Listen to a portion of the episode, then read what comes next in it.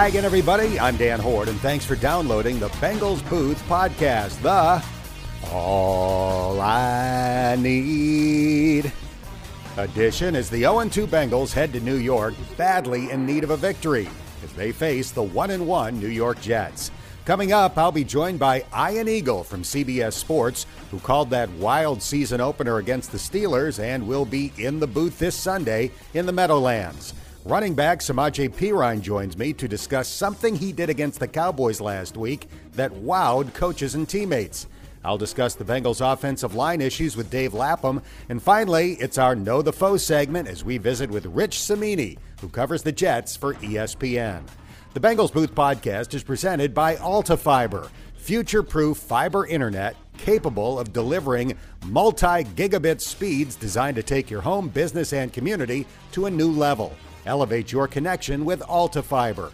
Now, here's a quick reminder that you can have the latest edition of this podcast delivered right to your phone, tablet, or computer by subscribing wherever you get your podcasts. It's the greatest thing since the rule of three.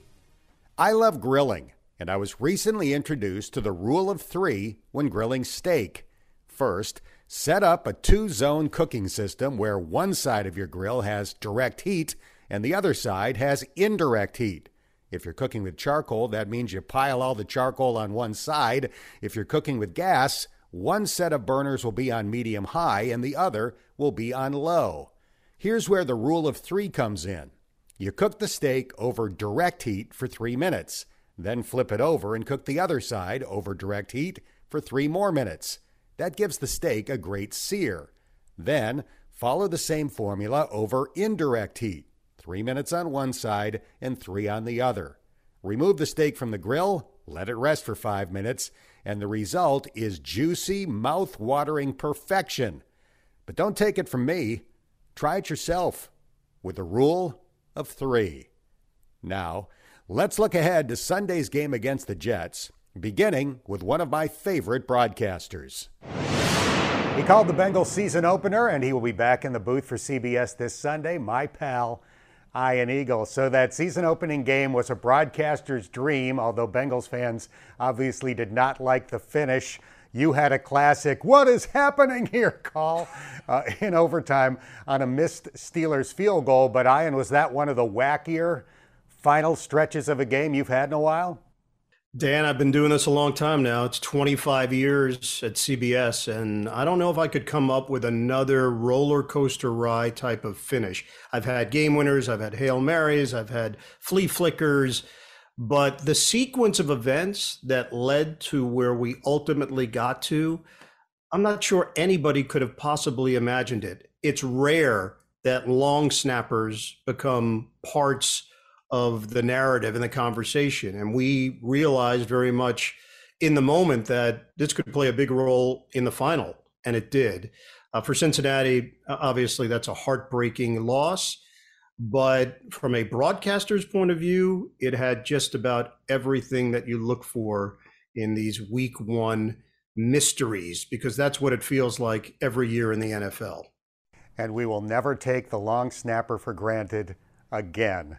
Let's talk about the Bengals. Through two games, they've surrendered 13 sacks. They obviously addressed the offensive line in the offseason. Do you consider that to still be the biggest question mark? I think it was the biggest question mark coming into the season. Clearly, it's still an issue. I wouldn't pin everything on the offensive line. I think when you break things down and try to figure out how to make it better, it's a lot of different parts. Running game has to be better. I think there's probably a way to create a bit more in play action, in movement, uh, in trying to put Burrow in positions where it's not all on his shoulders at all times. And they're going to get there. There's too much talent. There's too much belief in that locker room. There's too much shared success from last year for it to completely evaporate. But what ends up happening is every year in the NFL, you get this very strong reminder it's hard to win. It's hard to win games. And when you have it rolling, like the Bengals did last season, it's hard to imagine not seeing things go smoothly. and having everything work out the way that you think it's supposed to.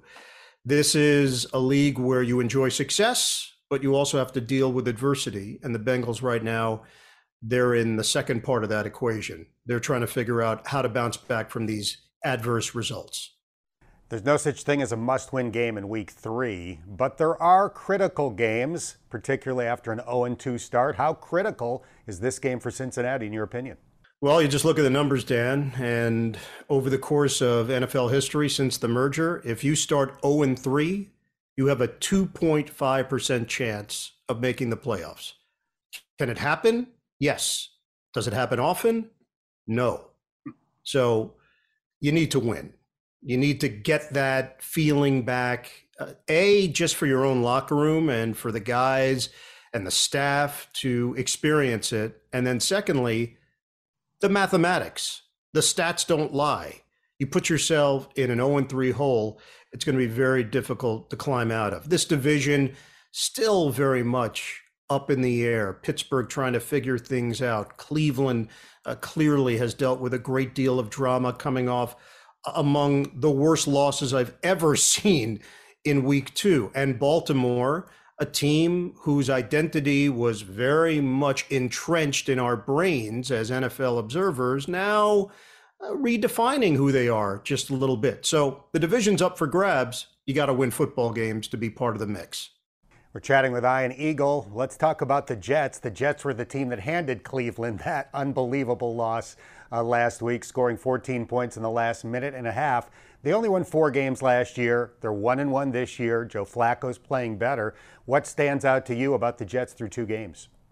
An injection of youth more than anything else. They desperately needed an impact draft class, and they've gotten it. With Wilson, who emerged last week, and certainly there are Ohio fans that are very familiar with his work, with Sauce Gardner, who you know quite well and Cincinnati fans know quite well.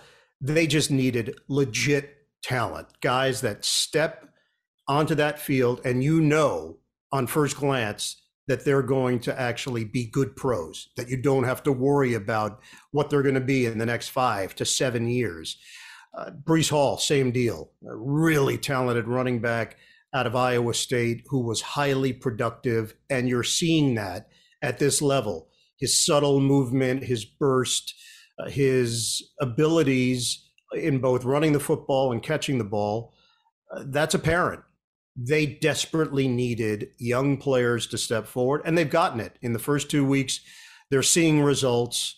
They know they're a better team than they were a year ago, but it's hard to evaluate them until Zach Wilson's under center and until their franchise quarterback is gaining the necessary experience. Just like Bengals fans needed to see it with Joe Burrow. Jets fans need to see it with Zach Wilson. The injured right knee suffered on the second possession of the preseason. That's curtailed the timetable a bit, but that's why Joe Flacco was brought in. Veteran presence, been through everything, experienced, and can still throw the football around a little bit. That was a huge win for their team. The question can they back it up and sustain success? That's tough to do in this league. You typically visit with some players and coaches before you call a Bengals game. Is there anybody in particular on the roster, on the coaching staff that you look forward to talking to?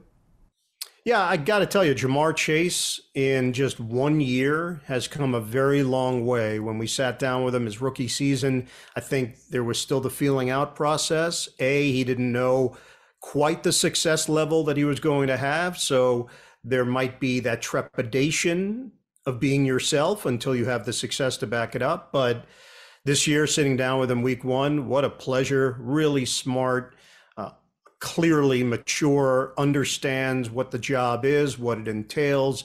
I think he is already one of the leaders on this team. He's going to emerge as an even bigger leader because of his production and because of the way that he carries himself. I just think that uh, he's the whole package, and the Bengals are fortunate to have him and I think he wants to be great. And I know that's an assumption in this league. Everybody wants to be great. There's another level of dedication that's required to be among the best. And I think he happens to have that gene and that attribute that's going to put him above the rest. Very well put. In 25 years of doing this, is there anybody league wide in those meetings that stands out as the all time best? Peyton Manning was the first player I talked to when I got the CBS job, Dan. 1998, I did his NFL debut. It happened to be my CBS debut with Mark May, Indianapolis, Miami, Dan Marino, the hmm. QB for the Dolphins, and Peyton Manning making his first NFL start. We have our production meeting. First guy we meet with, Peyton walks in the room. First of all, he's bigger than you think. Uh, he walks in the room and you're like, oh, wow, he's legitimately six foot five. He filled out over the course of his career. But he extends his hand and says, hey, Ian, I'm Peyton Manning. Nice to meet you. So he, he knows my name. That means that he did a little research ahead of time and there was a thoroughness and attention to detail. And his answers, even then, I'm filling up my yellow pad. I've got 10, 12 things that I can use on the broadcast and he never disappointed in all those years. He might be the only NFL player that called me by my name, and it just happened to be the first one in 25 years of doing it. But I think if you were going to put a Hall of Fame together of production meeting interviews, Peyton Manning is a first ballot Hall of Famer. All right, final question for Ian Eagle, and it's a personal one. Your parents were entertainers. Your dad was an actor and a comedian. Your mom was a singer. When you were a little kid, at least some of the times you are part of their act. I want to know how old you were, what the costume was, and what the act consisted of. Dan, hard hitting. These these are the answers the people want to know. I was six years old. I was the last part of their act for about 10 months, and then I retired. It was an emotional ceremony where I ended my reign in entertainment. My act was five minutes long. It consisted of impressions, Howard Cosell conducting interviews with Muhammad Ali, W.C. Fields. Uh, this was very topical humor at the time, 1975. And my parents dressed me in a three piece suit. Three piece suit. Dan, uh, social services came to our apartment about six months afterwards to question my parents as to whether or not they were putting me on the right track for life success. They say you can find everything on YouTube. There is no amount of money I wouldn't pay to see six year old Ian Eagle in his three piece suit doing his five minute act. Did I mention it was brown? The suit was brown. And Dan, last part, I killed. Ian's dad, Jack Eagle, starred in a famous Super Bowl commercial in the 1970s. He played a monk, Brother Dominic, who was assigned to make 500 copies of a handwritten document. After sneaking away from the monastery to use a Xerox copy machine, he returns quickly with a giant stack of copies, and a fellow monk says, It's a miracle. It was voted one of the top 10 Super Bowl commercials of all time. The Bengals Booth podcast is presented by Bengals Picks and Ultimate Bengals. They're free to play with tickets and signed merchandise up for grabs. Find both inside the Bengals app.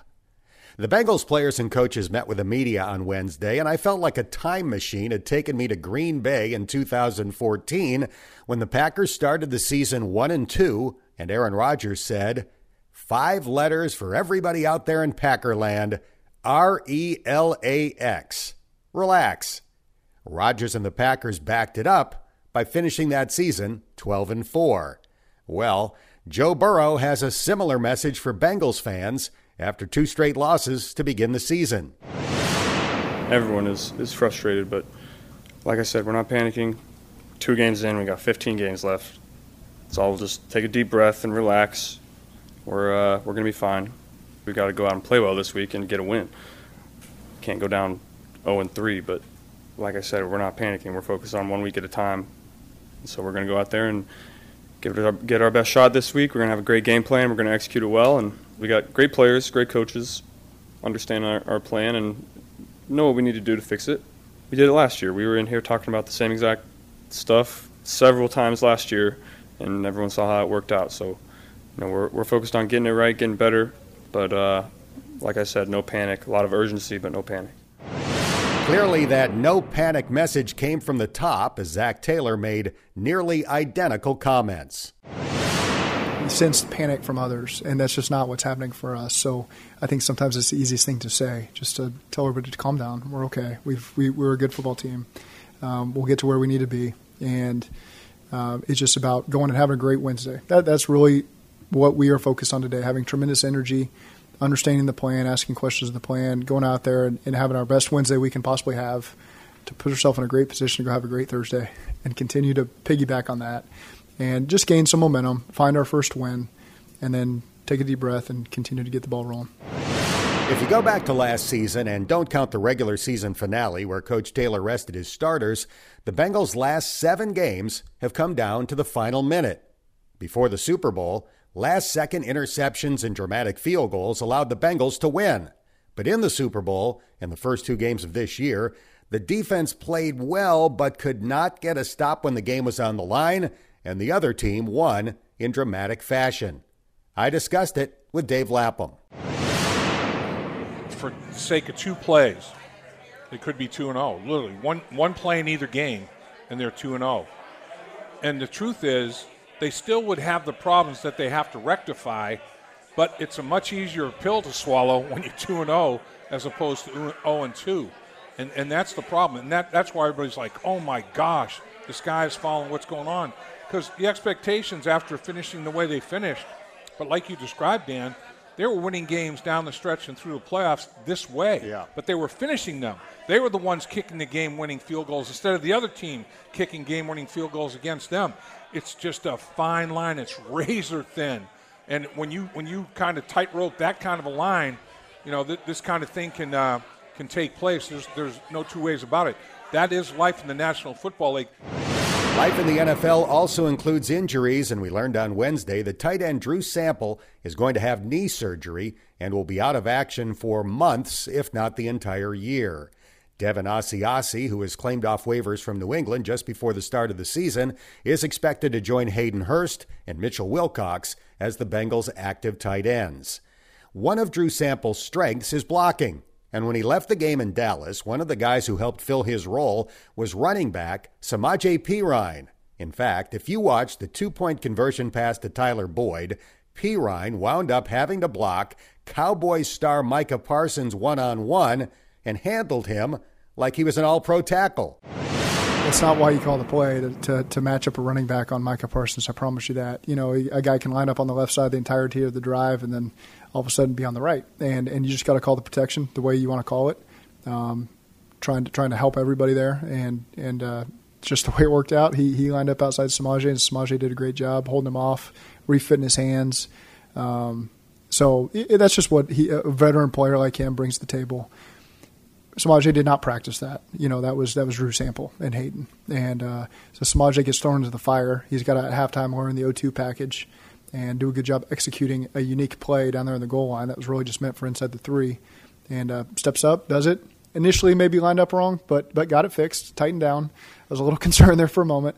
Um, lines up right, and then and then just blocks his tail off for you know five seconds or whatever it seemed like, and and uh, allowed for us to tie the game. I talked to Perine about that block, the team's 0 2 start, and the final offensive play of the Super Bowl this week.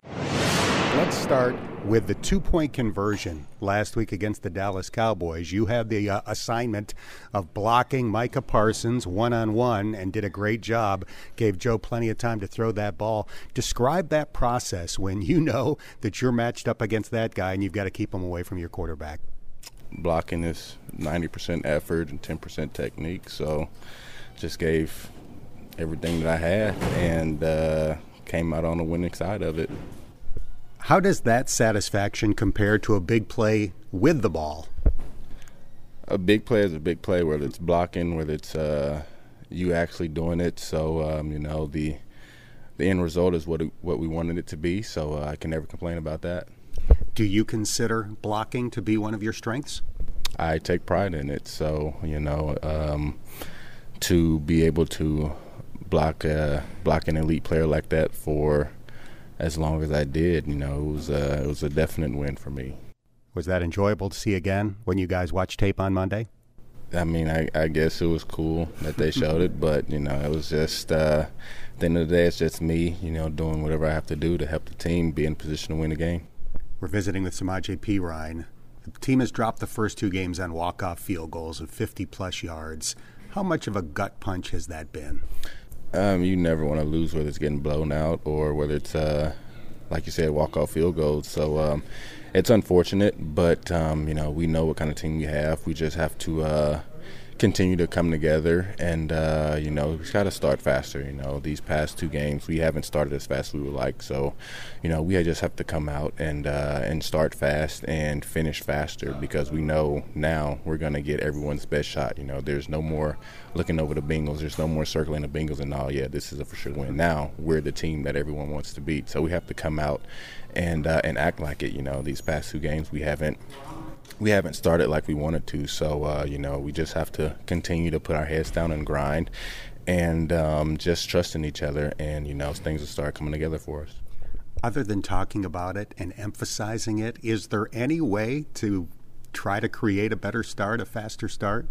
Uh, just not play behind the chains. Um, you know, we've had penalties, we had breakdown protections, whatever it is. We've always just uh, just found a way to shoot ourselves in the foot, and we just have to be, you know, more sound. Um, and starts in practice. You know, we have to we have to continue to put together great practices. We can't go out and have okay practices or good practices. We have to consistently have great practices because you know, like I said, we're going to get everyone's best shot, and we have to match and exceed that intensity week in and week out. Is the intensity different after you lose a couple in a row? I feel like it's up to us to set that intensity. Like the coaches aren't going to be able to do it. Um, you know, whoever else is going to be to. We have to go out and be intentional about uh, technique and you know being on top of things. If someone messes up, we have to redo it, and that's going to have to come from us because at the end of the day, we're the ones out there. We're the ones who have to play. So um, you know, we're really going to have to step up and um, just be intentional about the little things because that's what it always comes down to, you know, whether it's a, a, little twitch and a false start or, you know, someone doesn't get the right call. We just have to be intentional about the little things. All right, a couple more questions for Samaje Perine. You celebrated a birthday last week. Happy 27th. And the Bengals social media team did something that I found hysterical. They created a Samaje Perine filter so that as your teammates went to wish you a happy birthday, they looked like you, no hair and a big beard. well, what was your reaction to the Samaje Perine filter? Uh, it was definitely interesting. I've never seen anything like that before. Um, it definitely caught me off guard, but um, it was cool, and um, you know I enjoyed it um, and got a good laugh out of it. But uh, you know it was it was interesting for sure. Sam Hubbard was my personal favorite in the Samaje Perine filter. Did you have one? Um, I would say either Sam or Cheeto. Those two, they they got caught off guard the most. I would say that was it was pretty funny.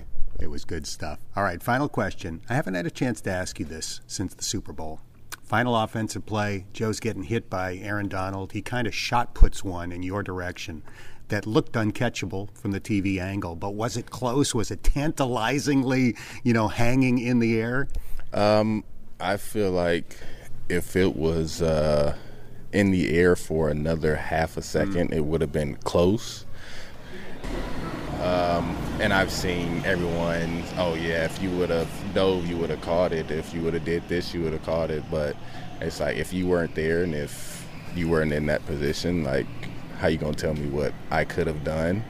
And even if I would have caught it, I still wouldn't have got the first down, so it wouldn't have mattered in the first place. But uh, you know, I uh, watched it, watched it again, thought about all the different things, talked to coaches, you know, about if they saw something different, and everyone here is on the same page. So I've moved on from it. You know, I haven't gave it any second thought um, because I know if I do, it's just gonna it's just gonna you know eat at me, and I ain't got no time for that. You know, we have to go out and try to get back there, and that starts with uh, you know getting our first win of the season. I appreciate your time. Thank you very much, and best of luck against the Jets. I appreciate it. Thank you. Samaje has averaged 4.6 yards per carry since joining the Bengals in 2019. The Bengals Booth Podcast is brought to you by Kettering Health, the official healthcare provider of the Bengals. With more than 120 care facilities and 1,500 care providers, Kettering Health is committed to guiding you to your best health. Visit ketteringhealth.org to learn more. Time to discuss the Bengals' offensive line. Through two games, Cincinnati has surrendered 13 sacks. That's three more than any other team. And going back to the playoffs, Joe Burrow has been sacked at least six times in four of their last five games. La'el Collins had a tough time against Micah Parsons last week and did not practice on Wednesday due to a sore back. Here's Dave Lapham. He basically missed training camp with the back problem. And honestly, he has struggled because he's gone against two really outstanding edge rush guys all you have is T.J. Watt, Defensive Player of the Year in Week One, and then in Week Two, you had a guy who was runner-up. He was the Defensive Rookie of the Year and runner-up to T.J. Watt as Defensive Player of the Year. Micah, Micah Parsons. Parsons. And you know, it's like that's that's pretty good tandem to start out with. But honestly, I, I'm wondering his. He looks to me like he's a little stiff. You know, like he's not as fluid as uh, as he probably will be as he takes more and more snaps. But they are going to monitor how much they work him. I mean, obviously the, the, back. It's it's I don't I'm not sure how much. Who knows? I the only one that knows is LC. How much pain is there? There's probably some, but I think stiffness is a big issue. And uh, in watching him move, it look that looks to be the case a little bit. I, I still think, though, that this guy is a powerful man that can run block and drive block. I would, uh, I would not think it would be a bad concept to let him do that against the New York Jets. Let him come off the line of scrimmage, knock people backwards, knock them down, try to get that running game going. And, you know, honestly, Joe Mixon, Joe Mixon leads the National Football League in carries and touches.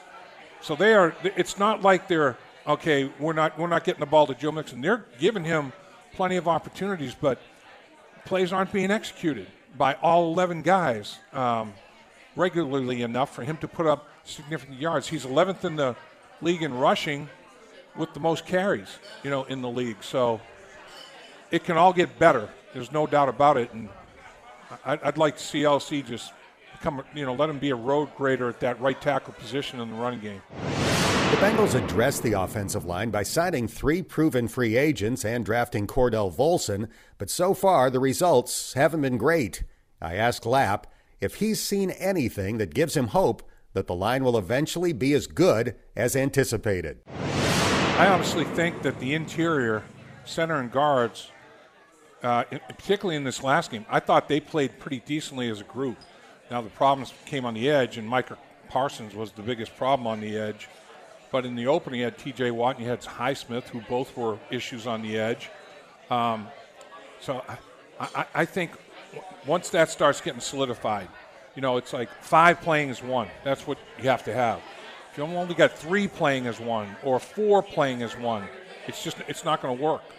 So, you know, I, it, to me, it's all about unlocking a running game. A running game would be a cure-all because the offensive line would start to be the aggressor instead of retreating and trying to give ground grudgingly and, and counteract everything. You know, instead of a counterattack, you're attacking. And it's a, it's a much different mindset. There's no two ways about it. So I, I think if, if you get them coming off the line of scrimmage, you get, uh, you know, Joe Mixon – into the second and third level of a defense, punishing people a little bit. Then you can mix in play action pass, uh, and, and then everything opens up. It all opens up. So I'd like to see Joe Burrow under center, run that football, and then play action pass off of it with Joe under center more than they've been doing. You know, I, I, I think it has to, you have to go back almost to not square one, but you have to go back a little bit and, and say, let's simplify Let's let's not overload anybody with with uh, with too much mentally, because that's another problem they've had is communication breakdown. You know, Drew Sample and LC had a communication problem that allowed Parsons just yeah. to come untouched. You know, I mean, Micah Parsons, number 11, you you, you got to have at least one, maybe two, maybe three on him. Not none. Not none. And that uh, you know that miscommunication is an issue. So again, what what it is is the Bengals bottom line have to take themselves off their schedule. They have to do what they did last week in terms of not turning the ball over and get get it off of the opponent. And they got one, but they could have gotten four. But that was an improvement from minus five. There's no doubt about that. Now you have to curtail the penalty problem, and you know, and then communicate, recognize and communicate properly. So it's all self-destruction stuff, and and you know, self-destruction. You're your own worst enemy. You're a bigger enemy than the opponent. You take yourself off your schedule, you got a chance. The Bengals are currently tied for last in the league in turnover margin at minus four with the Indianapolis Colts, another team still looking for its first win. The Bengals Booth podcast is brought to you by Paycor. More than 29,000 customers trust Paycor to help them recruit, pay, engage, and retain employees. Learn more at paycor.com. Time for a closer look at this week's opponent. The New York Jets have not gone to the playoffs in the last 11 years, a stretch that's featured four head coaches and four GMs. But over the last two years, they've been the league's third biggest spender in free agency, and they've had a bunch of high draft picks, including three first rounders this year. Rich Cimini, who covers the Jets for ESPN, joined Lap and me on Wednesday night as we hosted the Bengals Game Plan show from Patrick's Sports Bar and Grill. I, I do think they're on the right track. You know, they have a lot of young talent on the team, uh, starting with a young quarterback who obviously won't play this week, but could be back next week.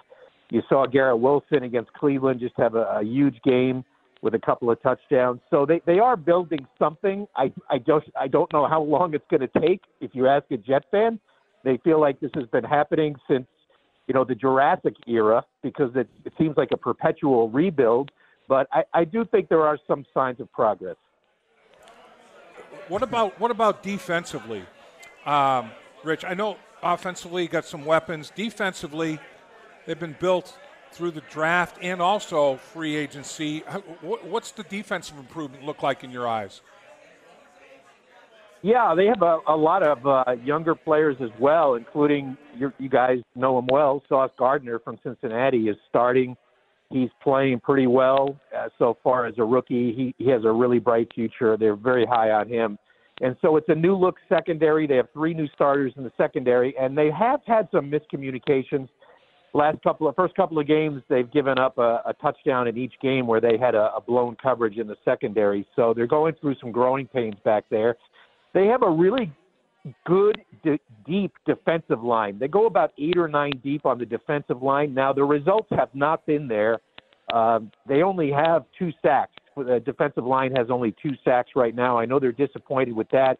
That includes Carl Lawson, uh, uh, obviously a familiar face to Bengals fans. Uh, coming back from a, a devastating Achilles injury, I don't think he's back 100% yet. He's going through some uh, tipping off some of the rust. So I think he'll get better as the season goes on. So I think this defense has not played up to its potential yet, but I, you know I still think they're growing into it. ESPN's Rich Cimini is our guest. The fact that the Jets only have a couple of sacks is uh, well received by the Bengals fans uh, here at Patrick yeah. Sports Bar and Grill since Cincinnati has surrendered 13 right. in the first two weeks. But what about pressure? Sometimes the sack stat can be a little deceiving teams are still pressuring the quarterback, hitting the quarterback. Is that deep defensive line at least applying a decent amount of pressure?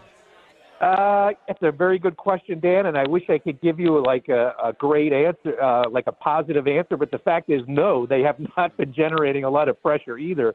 Uh, I checked all their analytics stats, and the pressure numbers are down as well. And uh, so they, they just haven't been producing. They openly admit that they just haven't been really clicking as a defensive line yet. I will say that I uh, they're well aware of the 13 sacks with Joe Burrow. In fact, I was talking to a couple of them today, and Sheldon Rankins, their defensive tackle, I asked him, "Are you excited to face Joe Burrow?" And his eyes kind of lit up, and he goes, "Absolutely." Whenever you face a team that's given up that many sacks, of course you want to play them. He goes, "So we're kind of licking our chops right now." So it's an interesting matchup. You got the two sack Jets versus the 13 sack allowed Bengals. Something's got to give, as they say. Joe Flacco, not your typical backup quarterback. I mean, a guy who was MVP of a Super Bowl winning team and who fifth in, uh, in yards thrown for over 42,000, close to 43,000 yards, fifth among active quarterbacks, 232 touchdown passes, sixth amongst active quarterbacks, and the and the rally that he had in the final two minutes. What three of his five touchdown passes have come in the final two minutes of the first two football games? That's that's almost unbelievable. It's almost unheard of. I don't think there's a, another quarterback in the league that has more than one.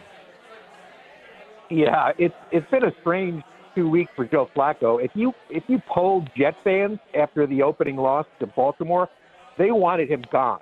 I mean, they wanted Mike White back in the lineup. Uh, Bengals fans, of course, will not fondly remember Mike White from last year, but they wanted White in. They were done with Flacco. They thought he was just washed up. And now those same fans have a different tune this week because Joe played great. He was the first Jet quarterback in 20 years to have 300 yards passing and four touchdowns in a game. Got to go all the way back to Vinny Testaverde for that. And so, you know, he had he had a fantastic two minutes. I mean, he just was on fire in the last two minutes of Sunday's game, and he will, you know, obviously he's going to start again this week. And it's funny just how the the, the winds have shifted in, in New York on Joe Flacco. Rich, my final question has to do with CJ Uzomah. Uh, finally remembered for his time in Cincinnati. I think Bengals fans were bummed when he wound up signing with the Jets, but but understood why. He got a big contract from the Jets. I looked at week one, didn't have a target in a game where Flacco completed 39 passes, didn't have that many snaps in comparison to Tyler Conklin. I know he was out last week with a hamstring injury, but if healthy, is he the number two tight end? What what is the deal with CJ Uzomah right now with the Jets? Yeah, that's a very interesting case because obviously the big contract. I think he, I think it's like eight or nine million a year, and and he had like 23 snaps in the opener, no targets. I talked to him after the game. I mean, he seemed a little frustrated by it. Tyler Conklin has been their number one receiver. When they're in 11 personnel with uh, one back and one tight end and three receivers, it's Tyler Conklin. Conklin has been their receiving tight end. So I think they see CJ as really more of a blocker and when they're in 12 personnel. So I, I don't know if that's the role he envisioned when he signed here, but I think that's the role they have planned for him. And I do think he will play this week. He, uh, he missed last week with the hamstring, but he did practice today, limited, and you have to believe he wants to play his former team. So I think things are trending in that direction for him to play on Sunday. You mentioned the uh, the game against the Jets. Mike White at quarterback. I remember him checking the ball down to running backs and them running forever after catch. And uh, Lou yeah. Rumo addressed it today and said, you know, that gave too much space to the running backs. You know, didn't press up uh, close enough on the reception of the football, and that was a big issue. And I'm looking at Flacco and the way he's utilizing his running backs. The running backs have 20 catches already, tied for most in the NFL as a position group at running back, 118 receiving yards, 11th in the NFL. Joe Flacco, I mean, it's almost like an extension of the ground game the way he looks to be utilizing those running backs, checking it down to him, doesn't it? Uh, absolutely, it's a great point. You know, but Joe's been just throwing a lot. You know, uh, he's got 103 pass attempts in two games, right. and I, I checked on that. That is, uh, it's astounding for any quarterback, let alone a 37 year old guy who really doesn't move too well. Uh, it's like it's the second most for the first two games in the in the Super Bowl era. The only guy who's thrown it more in the first two games it was Brian Sipe, uh, had like 110 attempts way back in the early 80s. And so I think the Jets really want to lower that. Obviously, they don't want to put Flacco in harm's way that many times a game. And so he does throw to the back. He likes to spread it around. Look, he's a smart quarterback. He's won a Super Bowl, and he knows where to go with the football. Now, does he get it out all the time? No. Uh, can he escape a pass rush? No. So if the Bengals get pressure on him, they're liable to sack him or force him into a bad decision. But uh, he knows where to, when he has time, he's still an effective quarterback. Joe Flacco started 20 games against the Bengals when he was still in Baltimore. The Bengals went 11 and 9 in those games, and Flacco had a passer rating in the low 70s. Sunday's game kicks off at 1 o'clock. Our pregame coverage will begin at 11:30 a.m. Before I wrap things up, here's an invitation to join us at the Wings and Rings Beachmont location for the Bengals Pep Rally Show this Friday from 3 to 6. Special Teams Captain Michael Thomas will join us in the final hour, and we'll have plenty of giveaways throughout the show.